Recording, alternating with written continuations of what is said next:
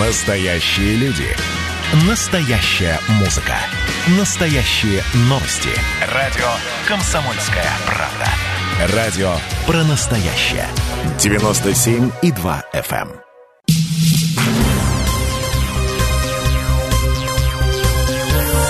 Темы дня. Здравствуйте, друзья. Вы слушаете «Комсомольскую правду». У микрофона Мария Баченина.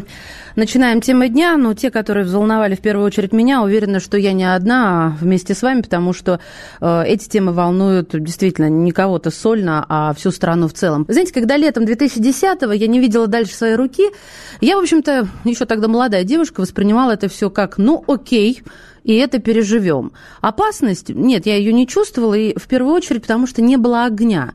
Я про задымление, конечно, в Москве в 2010-м. Вот когда ты не видишь огня, у тебя нет опыта, просто дым воспринимается как дискомфорт. Ну, вот если ты, конечно, физически не страдаешь от этого задымления. Сейчас Сейчас Россия горит с двух сторон. Пожары в Карелии, пожары в Якутии. Самый большой по площади субъект Российской Федерации – Якутия, республика в ее составе, а также самая большая административно-территориальная единица в мире. По размеру территория Якутии превосходит Аргентину. Это восьмое государство в мире, кстати, по площади. Площадь лесных пожаров превысила ну, по официальным заявлениям, 4,3 тысяч гектаров. Сухая статистика, если коротко, в Карелии по состоянию к ночи вот на вчерашнее число, на 19 июля, действует 37 лесных пожаров общей площадью 4300 га. Сообщает это МЧС России по республике. Очаги возгораний тушат 142 человека и 36 единиц техники. По данным Минприроды, сложная ситуация сейчас в четырех районах э, республики. И всего действует 25 очагов возгорания. Это уже о Якутии. Даже эвакуируют местных жителей. Но, ну, правда, не везде. Пожары в Якутии начались в начале июля на фоне вот сухой жаркой погоды. А, в регионе объявили режим чрезвычайной ситуации в связи с случившимся 17 июля. Роспотребнадзор сообщал, что из-за огня в воздухе превышена предельно допустимая концентрация загрязняющих воздух веществ. По реке Лени останавливают движение пароходов. Леса горят в национальном парке, Ленинские столбы, в заповеднике Олегминский. Что еще? Леонардо Ди Каприо вышел на арену, какая-то экоактивистка, живущая черт знает где, написала ему, он откликнулся, что мы рассмотрим ваш вопрос, и, э, как э, тиражируют теперь его средства массовой информации, решительно настроен бороться с лесными пожарами в Сибири, а в, Якутии по просьбе якутских активистов. Да? Власти Якутии заявляют, что в ее помощи не нуждаются, но если э, быть более четким, что ли, власти говорят, что официальных предложений от, ни от Леонардо Ди Каприо, ни от его фонда не поступает упала. Из других источников, что мы получаем, вот до этого момента все были официальные источники, из других мы получаем следующую информацию. В Якутии ситуация катастрофическая, говорят, э, горит более миллиона гектаров леса. Столица, субъекта, где проживает треть всего населения, регулярно затянута дымом плотность взвешенных частиц в воздухе в 15-30 раз выше предельно допустимой концентрации. На защиту населенных пунктов выходят женщины, дети, ну, имеется в виду подростки. А, отчаявшиеся жители Якутии устраивают массовые атаки на личный аккаунт федерального министра природных ресурсов и экологии Александра Козлова. Зовут на помощь Собчак, Ди Каприо. Региональные власти, публично уличенные в занижении числа пожаров и площадей, охваченных огнем, удостаиваются в социальных сетях презрения и осмеяния. Кто врет больше, пока не ясно. Ну, чаще всего, как минимум, привирают все. Но в начале июня министр природных ресурсов и экологии, уже упомянутый мной, Александр Козлов, направляет письмо в Генпрокуратуру с требованием о принятии мер в отношении власти Якутии, которые скрывают реальное положение дел по состоянию с лесными пожарами. Дальше Айсена Николаева, то есть главы Якутии, вызывают на, на ковер и соответственно, начинают ну, выговаривать ему, что а, согласно письму власти Якутии занижали данные в лесных пожарах в 10-20 раз. В дальнейшем кратность возросла. По некоторым данным космомониторинга а, в 40 раз занижали чиновники. Вот на одной чаше весов космомониторинг, на другой чаше отчеты а, якутских чиновников. Якутские власти говорят, мол, денег нет на тушение. Ну а что дальше? Дальше говорят, что, простите, мы вам выделяли. Мы понимаем проблему региона, протяженность территории, малонаселенность, но направили в регион 280 человек федеральной группировки, 100 бойцов парашютно-десантной службы авиалесоохраны, а, финансирование 1,3 миллиарда рублей с начала года. Это больше, чем в прошлом году. Из резерва было выделено еще 378 миллионов рублей, ну, чтобы реакция была более оперативной. Вот по этим базам они как бы пытаются ориентироваться, и концы не сходятся. Ну, гнев, правда, главы Якутии немножечко поутих, когда он вернулся на места, и все сошлись сошлись э, на том, что э, виновным за искажение данных э, нужно назначить анонимный человеческий фактор, который вовремя не вносил правильные цифры в отчетность. В Карелии видно, видно задымление, в Карелии тоже все в дыму, все, в общем-то, пока еще не совсем такие масштабы, как в Якутии, но немного страшновато, это я уже из первых уст знаю. У нас на связи эколог, руководитель лесной программы Greenpeace Алексей Юрьевич Ярошенко. Алексей Юрьевич, здравствуйте. Здравствуйте. Ну вот я такую подводку сделала, чтобы и вам, и слушателям задать вопрос. А, во-первых, мне кажется, это всем напоминает 2019 а, пожары в Сибири. Сводки по накалу эмоций, по ощущениям опасности. Все было то же самое. Это мы так каждый год сильно беспокоимся? Или все на самом деле действительно так плохо? Как вы считаете? Ну, вообще-то не только 2019, у нас уже четвертый год подряд идет такая катастрофа с пожарами, э, вот, и по большому счету после принятия нового лесного кодекса в 2006 году у нас ситуация с охраной лесов от огня, она только ухудшается. Ну, понятно, есть отдельное улучшение в основном в средней полосе в густнаселенных регионах, а по тайге, везде, где случается засуха, мы получаем обязательно пожарную катастрофу. И это связано, в общем-то, с нашим законодательством, нашей системой э, финансирования охраны лесов от огня. К сожалению, Алексей Юрьевич, простите, том... я перебью да, вас. Вот представьте себе, человек сейчас сидит, слушает, и что он услышал? Леса горят из-за нашего законодательства. Но каждый да, из нас знает, что лесные пожары – это естественное, к сожалению, частое природное явление. И вот ежегодно э, в мире пожары горят на территории от 300 до 600 миллионов гектаров. То, что происходит сейчас, это нормальное летнее состояние дела или это из ряда вон все-таки?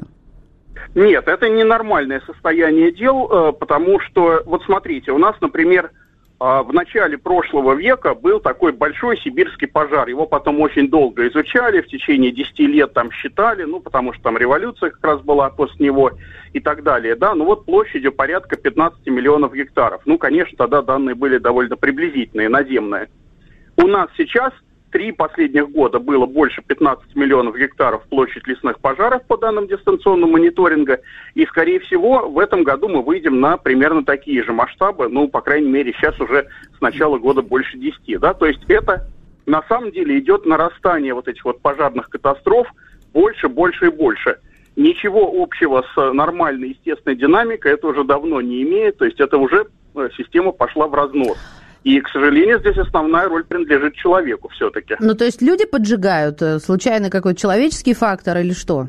Если Человеческий фактор, да, это не только случайный, вот, хотя случайный, конечно, преобладает, э, но у нас есть очень э, широко распространены пожароопасные практики в сельском и лесном хозяйстве, они очень много дают пожаров, да, это сельхозпалы, ну, конечно, больше в весенний период, но э, Ну, понятно, я чтобы укоротить, да, да я, я понимаю, что поджигают специально, да, вот сейчас э, мы знаем, что есть низовые и э, верховые, правильно я же, есть два типа пожара, низовой и верховой, да, а, когда горит э, напоченный покров подлесок, э, и верховой, это когда огонь переходит на кроны деревьев. Вот сейчас в Якутии и в Карелии что, какой из этих типов пожаров и какой из них страшнее? Ну, преобладают всегда низовые, э, вот, их всегда больше, да, но верховых много э, сейчас, ну, в Карелии меньше, в Якутии больше, да, ну, а так, в принципе, в структуре пожаров обычно преобладают низовые, ну, можно сказать, что всегда. Так а верховой вот. страшнее, верховой все уничтожает? Ну, э, лес может погибнуть и при интенсивном низовом пожаре. То есть не обязательно, что пожар должен был э, быть верховым, чтобы, э, ну, чтобы лес погиб. Да? То есть низовые тоже бывают разной интенсивности, mm-hmm. разные силы более слабые приводят к тому, что выгорает лесная подстилка, выгорает подлесок, молодые деревья, но старые, крупные, особенно если это сосна и лиственница, могут выживать. Но вот некоторые если считают вот на этом месте, да, некоторые считают, что это даже хорошо, потому что животные, э, то есть фауна, приспособлена именно к тому, что к обновлению природы после пожара. И если не будет вот такого выгорания, э, соответственно, животные будут погибать. Ну, у нас с пожарами связано огромное количество мифов, э, вот, э, к сожалению, да. Действительно, таежные леса, конечно, исторически формировались с большой ролью огня, да, но вопрос в количестве этих пожаров, да, если э, пожары идут в разнос, да, то есть их становится больше, больше, больше и больше, то вот эта вот веками сложившаяся структура э, таежных лесов, которая, да, огонь играл определенную роль, она меняется, она упрощается, тайга становится более бедной, и это вот то, что мы сейчас видим практически повсеместно. Алексей Юрьевич, коротко скажите, пожалуйста, что нужно сделать? Ну, мы каждый разговор так заканчиваем по поводу пожара. Тем не менее, это актуальности не вот теряет. главное, что нужно сейчас сделать, сейчас уже победить катастрофу невозможно, даже если все силы мира собрать. Сейчас угу. главное сделать сроки, чтобы не повторилась такая катастрофа в следующем что году. Сделать? А это значит, надо ну, прежде всего, нормально финансировать переданные регионам лесные полномочия, чтобы у них была возможность восстановить полноценную лесную охрану и убирать вот эти пожароопасные практики из сельского и лесного хозяйства. Да, вот это может победить большую часть пожаров, а с остальными как-то получится справиться. Спасибо. Алексей Юрьевич Ярошенко, эколог, руководитель лесной программы Greenpeace, был у нас э, в эфире. Темы дня. И снова здравствуйте. В эфире Мария Баченина, радио «Комсомольская правда». Так, хочется вот какую дату отметить. Э, на календаре уже э, какое число? Все правильно, 20 июля. И, э, соответственно, можно считать, что в этот ну, праздничный день в 1969 году американцы высадились на Луне. Но вот как только они высадились, так только сразу же, как только вернулись, вернее, взял свой стар, да, теория заговора, да, вот как это правильно нужно обозначить. А, и американцы, честно говоря, сами виноваты, что ровно 52 года назад, сразу же после возвращения, так называемый лунный заговор стартовал и начал идти вот по планете. Но вот, к слову, далеких от космической тематики, мол, не были проклятые американцы на Луне, и все, вовсе никого не смущает, что любой космонавт подтверждает этот факт. Ну, мало ли, может быть, врет, серьезно. А вы как считаете, друзья мои? Ведь до сих пор 21 век на календаре, да? Кто-то думает, что Земля плоская. Были американцы на Луне или нет? Но есть, я все-таки собрала самые важные доказательства. Я была бы не я, да, если бы это не сделала. Во-первых, тут их мало. Наберите мне, пожалуйста, уже эксперта, чтобы эксперт начал слушать эти доказательства. Смотрите, самое важное доказательство, что американцы все-таки были на Луне. Фотографии мест высадки. Ни один телескоп не в состоянии разглядеть столь мелкие детали на поверхности Луны. Даже Хаббл, он не может разглядеть объекты меньше 27 метров в диаметре. При этом, например, круг диаметра 27 а, метров на снимке Хаббла занимал бы ровно один пиксель. Вот так. А там мы видим все в хорошем разрешении э, и людей в том числе. Съемки велись, соответственно, с борта. Второе, второе доказательство – лунный грунт. Американские миссии доставили на Землю примерно, внимание, 380 килограммов лунного грунта. Значительная часть этого грунта была передана научно-исследовательским учреждениям по всему миру, в том числе и в Советский Союз попала. А, на сегодняшний день нет ни одной научной статьи, которая аргументированно ставила бы под сомнение лунное происхождение вот этих образцов. Третий, осталось всего лишь два доказательства у меня, независимые наблюдения. Они велись буквально от момента старта и до момента возвращения. С Земли следили за радиообменом между НАСА и астронавтами. Кроме того, велась прямая видеотрансляция с Луны. Велись независимые исследования. И четвертое. Ретро-рефлекторы. Астронавтами на Луне были установлены вот эти ретро-рефлекторы, как это назвать по-русски там, уголковые отражатели, вот так, с помощью которых методом лазерной локации было уточнено на расстояние от Земли до Луны. Но все равно сомневаются.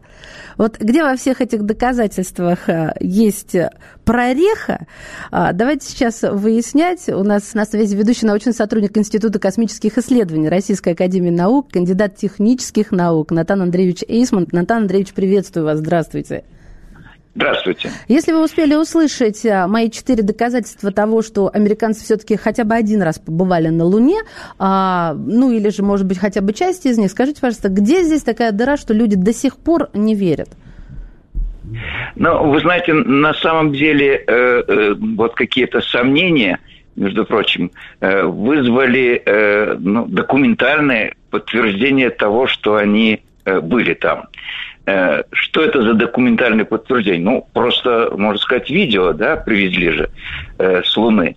И э, вот это видео, конечно же, было, ну, чуть-чуть подретушировано. Подретушировано с тем, чтобы, ну, как-то лучше смотрелось.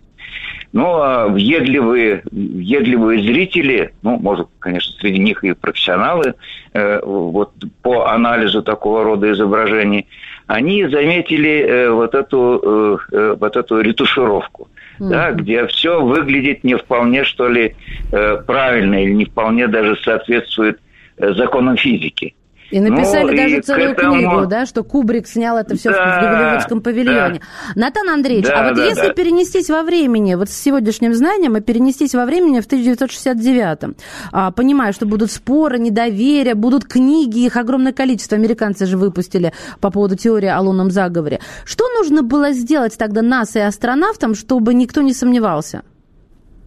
Э, вы знаете, всегда э, сомневающиеся будут. Да? Даже если вы все сделаете идеально, э, но всегда вот сомнения, они на самом деле в каком смысле заложены в человеческой природе, да, но иногда это принимает такие масштабы, что как-то диву даешься, насколько люди, ну, давайте я употреблю это слово, не совсем адекватно воспринимают ну, окружающую действительность. Да? То есть э, у, у людей есть свои представления о том, как оно должно быть, и вот э, э реальные картинки, если они не вполне соответствуют этим представлениям или установкам, они как-то уже э, ну, не, не выглядят для этих людей доказательно. Не знаю, это может быть просто человеческая психология. Трудно То здесь есть, чтобы, сказать. Вы, чтобы Потому... они не пытались сделать, все равно будет а, а, это да, недоверие, да. и заговор никуда не пропадет. А почему тогда не сомневаются, нет столько вот а, заговоров, столько теорий а, о полете Гагарина? Эм, да, это тоже, между прочим, интересный вопрос, потому что, что касается Гагарина, здесь, конечно, повода для сомнений, э, ну, существенно больше, чем, скажем, ну, вот, лунной экспедиции, да, потому что, э, ну, не было, э, скажем, видеозаписи, как вот все это происходило. Засекречен был космодром. А сколько лет да, было засекречено, да, да, как он приземлялся, да, да? то есть да, вроде да. как наш корабль может садиться об этом, да. и там он как-то избегал да. этой темы. Вот да. почему тогда? В чем здесь парадокс? Знаете, может быть, тогда было больше э, доверия, больше доверия было э, ну, к тому, что, ну, масс-медиа, да, вот в этом плане. Вот, больше, э, больше доверия было к тому, что на самом деле соответствовало представлениям о том, как э, идут события ну, в военно-промышленном комплексе, э, комплексе. Да? Я могу сказать, что, может быть, больше доверия было про профессиональной среде, ну, стороны человека с улицы. Вот. А профессионалы, они же на самом деле э, все это изначально отслеживали, знали, и у них-то сомнений не было. Да? Ну, то есть вот, все ну, дело, получается, в психологии человечества во временных рамках. Да, вот в этом да, году по-видимому, так. Оно доверчиво, да. а в следующем оно уже не доверяет. Так, еще, конечно, люди пишут, тут 50 на 50, даже сейчас слушатели разделились, э, что э, летали или не летали, но всех волнует колышущийся флаг, как минимум смущает. Да, да, да, да, да. Но вот колышущийся флаг это в каком-то смысле э, издержки, э, ну, ретуширования, да, здесь чуть-чуть э, перестаралась. Я вам другой пример приведу. Э, ну, вот был же художественный фильм «Марсиане», да, вот, по-моему. Да, да, да. И, и, там, и там, конечно, все делали так, как советовали консультанты. Угу. Консультант вот у этого фильма был Джим Грин. Он, на самом деле, руководитель планетного департамента НАСА очень высокого уровня профессионал, ну, представлялся очень хорошо, как оно выглядит на самом деле. И он, конечно, изо всех сил старался так, э, чтобы вот те, кто делали этот фильм, э, ну, как-то они близко к тому, ну, что на самом деле на Марсе можно увидеть. Вот. Но сказать, что люди, которые профессионалы в кино, они не совсем ему исследовали. И когда он пытался настаивать на своем, они всегда говорили, что мы знаем, что хочет публика. И мы на э, зрителя ориентируемся. Если мы сделаем так, чтобы ему было интересно, приятно и так далее, то значит цель будет достигнута. А то, что это э, некое отличие от того, что на самом деле, это, это не важно. Вот, в общем... в общем Натан Андреевич, здесь... а, я так поняла, «Марсианин» у нас на первом месте по достоверности, а какой на вторую строчку поставим фильм? Такой, чтобы серьезно, чтобы, знаете, как методичка для полета. Трудно сказать. Я здесь, наверное, не берусь с уверенностью вам э, об этом говорить. По недостоверности, конечно, здесь есть, есть фильмы, которые ну, совершенно отчетливо не, э, ну, опережать по недостоверности «Марсианин». Да? Угу. А вот по уровню достоверности, чтобы это был художественный фильм, но ну, вы знаете, все, все вот какие я не припомню, они, в общем, Э, выглядит менее достоверно. Понятно. Ну, то есть там просто нарушение закона. Спасибо, Натан Андреевич. Натан Исмут, ведущий научный сотрудник Института космических исследований Российской Академии Наук, кандидат технических наук. Что вы пишете? Так, так, так. Главное сомнение, радиационные пояса Ван Аллена не преодолеть. Здрасте. Во-первых, э, астронавты, ну, космонавты, астронавты, как вам угодно, находились в космосе относительно короткое время. Во-вторых, там до 30 миллиметров был э, слой свинца, плюс еще э, металлический слой командного модуля. И большую даже часть радиации они получили, проходя не через э, вот эти э, магнитные пояса Земли. Но я не буду погружаться в то, что в такое радиационные пояса Ваналина, да, а совершенно уже э, проходя через э, другой отрезок своего пути. Вы почитайте. Так, э, нас может, не, НАСА может не показывать двигатели, э, может быть, это так, луноход или рядом летающий спутник, может, там люди сфотографированы. То есть это не просто, во-первых, следы видны. Ну хорошо, кто-то пошел оставить. Люди сфотографированы. И не нарисовать их так, ну серьезно. Так, с того же Хабла видно оставленное оборудование, луноход без астронавтов. Да, люди вот просто действительно делятся. Я смотрю на наш смс-портал. А, а почему до сих пор а, ни разу не смогли долететь? Да просто-напросто лунная гонка заглохла, поэтому и, и не видели никакого а, повода не было мотива. Сейчас вот все заново разгорается. Вернусь после короткого выпуска новостей. Темы дня. И снова здравствуйте, Мария Баченина, прямой эфир, радио «Комсомольская правда». 23 июля, через три дня, Олимпиада начнется в Токио. А, вот, уважаемые слушатели, меняем тему резко, но вы мне скажите честно и откровенно, в нынешних, мягко говоря, не самых простых для нас с вами, для российских спортсменов, я вот для нас с вами имела в виду не спорт, да, а все то, что сейчас происходит в нашей с вами жизни, для российских спортсменов, для имиджа страны, Олимпиада нас вообще интересует, волнует? Мы будем ее смотреть? Мы будем болеть? Вот э, Евро 2020 я смотрела, болела как, э, как, как говорят это, как упоротая, да, это, нет, это грубовато, очень сильно болела, хорошо. Так, Олимпиаду в Токио многие еще до начала называют самой необычной, но никогда игры не проходили в стране, где действует режим чрезвычайной ситуации и введен жесткий карантин, 14 дней для приезжающих. Олимпийцам, правда, легкие послабления, карантин от 0 до 6 дней в зависимости от страны прилета, но все живут и работают в строгом пузыре. Первые три дня и далее каждый четвертый обязательно ПЦР-тест, шаг влево, шаг вправо, проблемы, вплоть до депортации. Ездить на общественном транспорте запрещено, а, по крайней мере, первые 14 дней. Выходить из отеля и гулять по городу, за этим следят GPS-приложения, э, которые вы обязаны, точнее, спортсмен или сотрудник Олимпийского, Олимпийских игр э, обязан установить на свой смартфон. За этим следят security. Также ходить без масок запрещено даже по улицам. Но кошмаров в Токио нет. Не будем алармистами. Более того, если бы кто-то и мог провести сегодня более-менее безопасную Олимпиаду, то это, конечно, японцы. Усердные, добродушные, вежливые, как хозяева, возможно, раздражаются резкому наплыву иностранцев, но точно этого раздражения по э, свидетельствам очевидцев не показывают. Из ограничений только 26 соревнований пройдут с болельщиками, остальные 724 при пустых трибунах. Ключ к попаданию в Токио. ПЦР-тест на ковид, без них не откроется ни одна дверь, даже при вылете. Нужно сдать два до отлета в разные дни. Один за 96 часов, другой за 72. Результаты надо вносить по единой утвержденной правительством Японии форме. Если небольшое отклонение, то начинаются тоже проблемы накладки. А, работают, значит, приложения два. Один как а, паспорт олимпийский, а второй, который за тобой следит, GPS-навигатор. Но что тиражируют СМИ? В комнатах спортсменов будут стоять специальные антисекс-кровати. Я вам цитирую. Картонные кровати, изготовленные компанией Airwave а, из переработанных материалов. Кровати были уменьшены, чтобы в них мог поместиться только один человек, выдерживают до 200 килограммов и ломаются, как говорили, от резких движений. Всего 18 тысяч кроватей изготовили. А, но при всем при этом организаторы летней Олимпиады в Токио выдадут спортсменам 160 тысяч презервативов. Угу. Ну так, на минуточку. Но запретят их использовать, получается. Не, обязательно близкие, э, не обязательно близкие контакты между спортсменами запрещены из-за мер, конечно, по противодействию коронавирусу. Основной смысл заключается в том, чтобы предотвратить заражение ковидом. Но Тут же разрушили спортсмены миф об этих кроватях в Олимпийской деревне. А, ирландский гимнаст приехал не сплетни собирать, он пошел на эксперимент, попрыгал на кровати так неплохо и сказал, написал, точнее, в своем в своей соцсети, что она очень даже секси. В общем, это еще не все, что преследует Олимпиаду. Нашествие устриц может привести к срыву проведения соревнований по гребле на Олимпийских играх в Токио.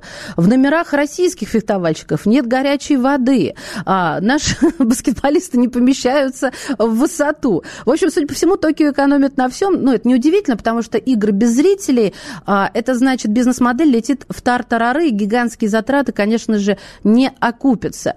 А, давайте поговорим обо всем об этом а, с нашей а, олимпийской чемпионкой. Первый заместитель председателя комитета Госдумы по международным делам Светлана Сергеевна Журова у нас на связи. Светлана Сергеевна, здравствуйте, приветствую вас. Здравствуйте, да, здравствуйте. Скажите, пожалуйста, вот э, все, что я перечислила э, в виде дайджеста, это, на ваш взгляд, закат олимпийского движения или это все-таки временные трудности?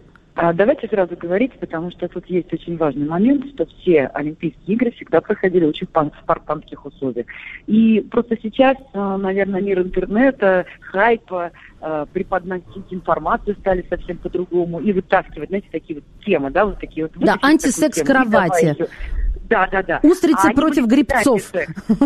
Давайте честно говорить, они всегда были антисекс, они всегда были а, а Светлана Сергеевна, а вот объясните, они были всегда из картона? Ну вот э, где вы бывали, там действительно ну, было все такое? Были такие достаточно эконом-режим, э, эконом э, такой, не сильно на них тратились, причем даже вот мы в Сочи, как раз э, я же была мэром Олимпийской деревни и была автором, одним из авторов книги по статьи, вернее, по Олимпийским деревням, и мы тогда вот как раз говорили, что у нас кровати будут там хорошие, удобные, вот главное удобные. Для спортсмена это самое важное, не важно, сколько там она материала сделана, главное, чтобы она была удобная, чтобы он как раз на ней спал один, а не вдвоем. Вот, точно. Один. Вот. Светлана Сергеевна, простите меня, бога ради, за какие-то, ну, может быть, вам покажется скобрезными вопросы, но а, если окунаться в исследование спорта и во всяческие химические процессы организмов, то даже приветствуются какие-то близкие связи перед какими-то соревнованиями определенными, не перед всеми. Вот э, мне память как-то подсказывает. Или это все мифы э, и те же самые хайпы? Это, во-первых, миф, а во-вторых, это индивидуально. Поэтому ага. это,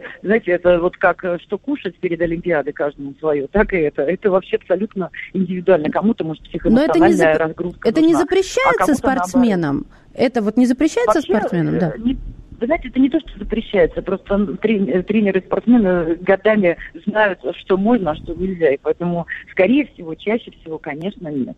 Ну, вот. Но есть индивидуаль, индивидуаль, индивиды, mm-hmm. которые, может быть, это и подходят. Но это крайне редко, на самом деле, в немногих видах спорта и точно не в циклических. Поэтому здесь э, все сначала думают про Олимпиаду, а потом все остальное. Я думаю, что здесь больше, наверное, имелось в виду, что не все спортсмены, например, уезжают сразу после Олимпиады. И, например, ты выиграл, ты на расслаб... ну, расслабился уже, ты там только смотришь достопримечательности и, в общем-то, э, соревнования, и уже сам не принимаешь участие. И вот здесь вот могут быть нюансы. И, наверное, именно про это это говорили японцы, потому что все сразу журналисты завелись на то, что это все перед стартом будет, а есть же еще период после старта, когда спортсмены остаются в Олимпийской деревне. Поэтому, наверное, больше про это разговор, чтобы вот ребята в этот период, э, соответственно, mm-hmm. вот не занимались тем, что японцы не рекомендуют. Но вообще, знаете, на всех спортивных базах, э, олимпийских базах во всем мире принципе, такие кровати вот как раз очень даже не приспособленные, чтобы люди просто тренировались, они занимались чем-то другим. Так вот, буквально один момент, э, наверное, важный, да, многие спортсмены, которые готовятся 4 года к Олимпиаде и еще не были на Олимпиадах, это вот молодые, ну, молодежь такая, скажем, да, первый раз, кто, э, э, в общем, э, они приезжают в Олимпийскую деревню и крайне удивляются. Потому что, представьте, они все чемпионаты мира, Кубки мира, чемпионаты Европы, они живут в отелях где большие хорошие кровати, где хороший сервис, где э, есть свобода. И вдруг они попадают совершенно в другой мир. И вот как раз на Олимпиаде это очень жестко, и очень все начинают удивляться, возмущаться. То воды нету, то кровать маленькая, то подушка не та. Поэтому на самом деле даже спортсмены бывают приезжают с своими подушками, потому что знают, что вы можете mm-hmm. сегодня подойти, и это вам не отель, где тебе что-то поменяют, что-то сделают по-другому. А, то есть вот э, у многих бывает очень большое разочарование. Тут того, вам не это. Понятно. Да. Светлана Сергеевна, Олимпийские игры допускают э, к участию первого трансгендера. Новозеландский тяжелоатлет атлет Ро, э, сейчас, Лорел Хаббард. Да. А, человек сменил пол и теперь будет выступать в женском супертяжелом весе. Прокомментируйте, пожалуйста, вот для эту для нас, ну, вне, знаете, рамок за чертой новость какую-то, потому что э, у нас, с одной стороны, унизительная дисквалификация, а с другой стороны, вот эту. Вы знаете, это начало вот какой-то... Вот, вот вы говорили про закат Олимпийской деревни, Олимпийского движения. Вот мне кажется, если будет допускать трансгендеров, вот это вот закат Олимпийского движения. Как раз больше, наверное, я бы здесь э, предостерегла всех от э, вот этого. И, может быть, если бы э, организаторы и Олимпийского действительно нужно подумать об этом, потому что иначе будет, ну, правда, возмущение, если она еще, не дай бог, сейчас выиграет. Просто если там неудачно выступит, тогда одно дело. А если все выиграет, и это будет очень неприятно для всех остальных участниц, просто делать отдельный разряд. Возможно, в рамках Олимпийских игр в разных видах, где это ну, важно, это, например, та же тяжелая атлетика, может быть, какие-то виды спорта, связанные с метанием, а, то, а, наверное, здесь я допускаю, что вот трансгендеров надо допускать, но в отдельном разряде пожалуйста, у вас будут отдельные олимпийские медали в рамках Олимпиады. Тогда я еще понимаю. Э, отдельные игры для них делать, это, наверное, тоже неправильно, тоже нарушение их прав. А соревноваться в разряде с женщинами, это совсем беспредел. Как вы считаете, Токио надо было отказаться, чем проводить вот такое без зрителей? Не надо было отказываться. Дело в том, что, ну, знаете, все-таки Олимпийским играм столько лет, и отказываться и так на год перенесли, уже нарушив дату, хотя дата 2020 звучит да. все равно везде.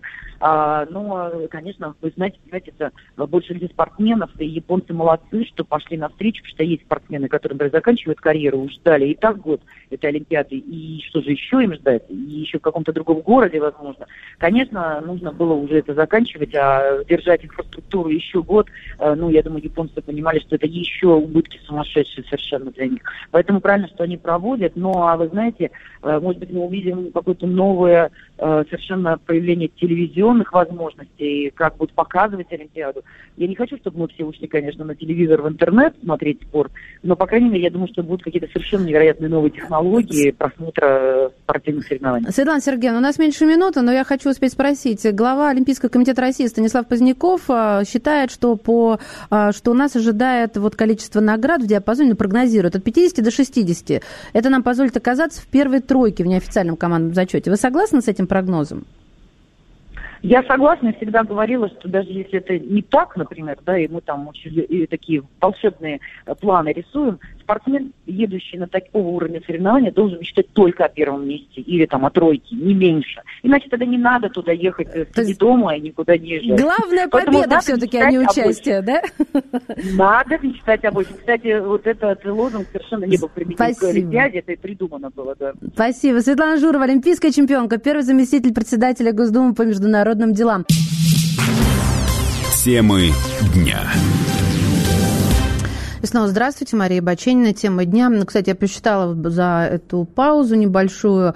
А, большинство людей будут смотреть Олимпиаду, хотя, конечно же, очень большая часть говорит о том, что а, цены на морковь больше волнуют, и, в общем-то, при отсутствии нашего флага а, будут саботировать. Ладно, кино, вино и домино, как говорится. Российский кинокомикс «Майор Гром» «Чумной доктор», вышел на Netflix, где уже на следующий день возглавил международный топ фильмов.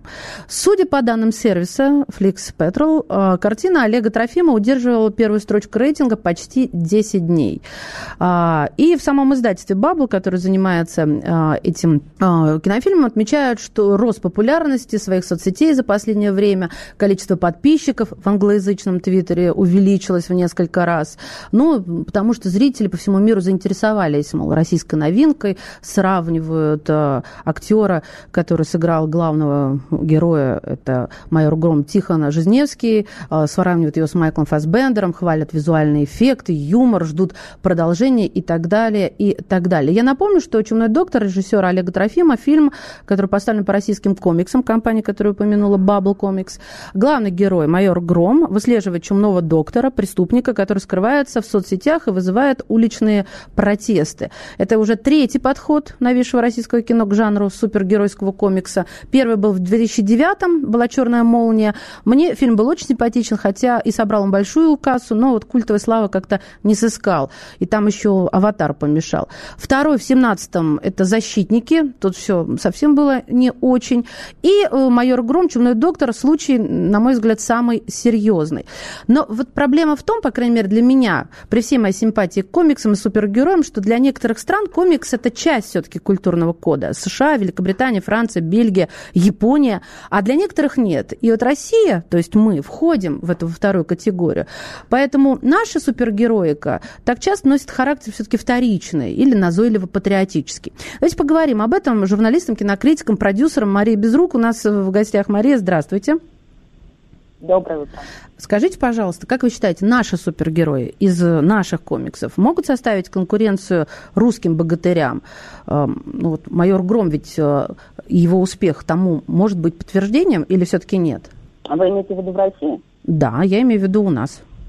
Э, ну, видите, нет пророка в своем отечестве. В России картина прошла э, гораздо скромнее, чем могла бы, а за рубежом ее приняли. Да, и вот, вот это первое место на Netflix, оно меня безумно радует, потому что, во-первых, это очень важно для нашей киноиндустрии, для всей нашей индустрии.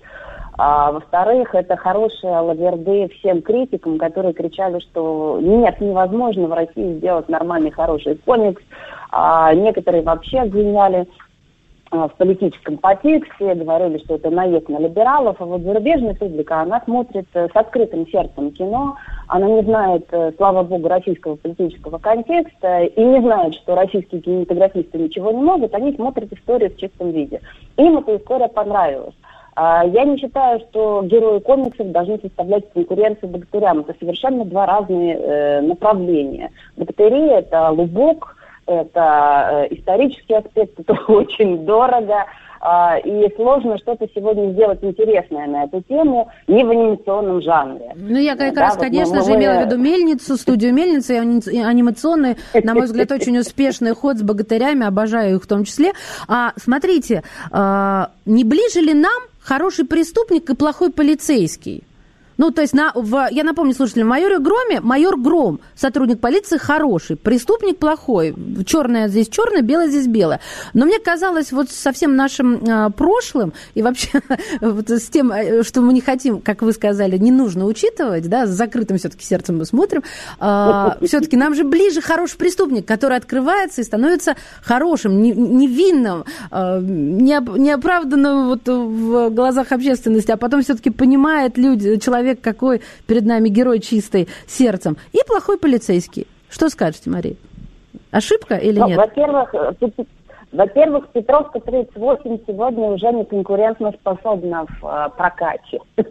Э, понимаете? Во-вторых, э, я считаю, что обязательно нужно пробовать э, новые жанры. И чем жанр нам более чужд, тем интереснее его покорять. И «Майор Гром» — это первая, на мой взгляд, попытка российских кинематографистов сделать полноценный, классный комикс, с одной стороны, высокотехнологичный и достойный с этой точки зрения, и вполне конкурентоспособный в прокате, а с другой стороны, с э, серьезным э, ментальным подтекстом, и таким образом картина расширяет аудиторию. Она интересна и молодежи, и э, людям постарше. И те крючки, которые а, заброшены на титрах, они э, меня очень возбуждают, потому что там есть даже какие-то переклички с островом проклятых. В общем, я очень жду вторую часть в надежде на то, что это будет э, еще больше уход как раз такой в, в синкретический жанр, то, о чем вы спросили. Ну, наверное, в третью в... часть все-таки нужно говорить, потому что первая часть «Майора Гром» была несколько лет назад, просто там играл э, другой актер. Ну, давайте мы не будем говорить о ну, опытах. Мы говорим о продолжении вот этого, которое вышло в прокат и э, тот фильм, о котором мы сейчас говорим. Вот «Последующая лента», да. Вот э, там, э, мне кажется, будет еще больше попытка уйти в психологизм, и вот это очень близко нам. То есть мне кажется, что Олег Трофим идет по правильному пути. Он пытается скрестить Э, нашу глубокую ментальность, наши коды, Достоевщину и прочее с зрелищным жанром, пришедшим с Запада. И мне кажется, это очень правильный путь, потому что в противном случае мы в прокате с западными картинами у себя дома конкурировать не сможем. Я поняла, я поняла вас, Мария. То есть наш герой, а, наш супергерой, правильнее говорить, должен быть не только супер физически, но еще и рефлексировать и страдать местами. Но вообще у Тихона всегда напряженная челюсть, и он прям очень рефлексирующий человек. А скажите мне, вот именно этот майор Гром может стать ролевой моделью для школьников? Или нужно что-то в него, к нему добавить, где-то подкрутить, или какого-то другого героя придумать?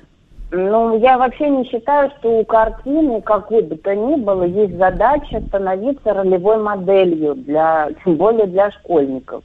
А, хотя вы правы, конечно, так или иначе это происходит. Не по должности, а по факту. А, мне кажется, что Тихон Жизневский, я очень люблю этого артиста, я очень рада вообще, что питерские звезды Олег Чугунов и Тихон Жизневский наконец-то вышли на международный рынок. Э, у себя их не особо замечают, а вот за рубежом, может быть, их и раскрутит побольше. Э, мне кажется, что Тихон Жизневский очень хороший э, образ для современного молодого человека. Он э, достаточно э, брутален для того, чтобы нравиться дамам, при этом не смазлив. Да, вот это такое очень хорошее сочетание внутренней интеллигентности и такого спортивного телосложения и так далее. Ну, и хулиганской дерзости театральный артист, да, Тихон театральный актер, поэтому вот интеллект в глазах мне кажется, необходим для русского супергероя. Необходим, потому что иначе он нам будет неинтересен. Скажите мне, пожалуйста, только если коротко. Вот здесь э, компания Bubble сами написали комикс, сами сняли. Ну, скажем так, одни и те же люди. А по какому ага. произведению любого толка, назовите, если у вас есть такая идея, можно снять э, еще один супергеройский боевик? Я не очень сильно в этом жанре. Мне кажется, что вообще такие вещи, за такие вещи надо браться только тогда, когда ты четко понимаешь, э, что ты хочешь получить на выходе, потому что это дико дорого. И, наверное, ребята правильно сделали, что сами написали и сами, э, сами реализовали. Да, Спасибо вам большое. Мария Безрук, журналист, кинокритик, э, продюсер, говорили о том, что э, «Майор Гром» на Netflix сыскал действительно очень э, хороший, очень большой успех.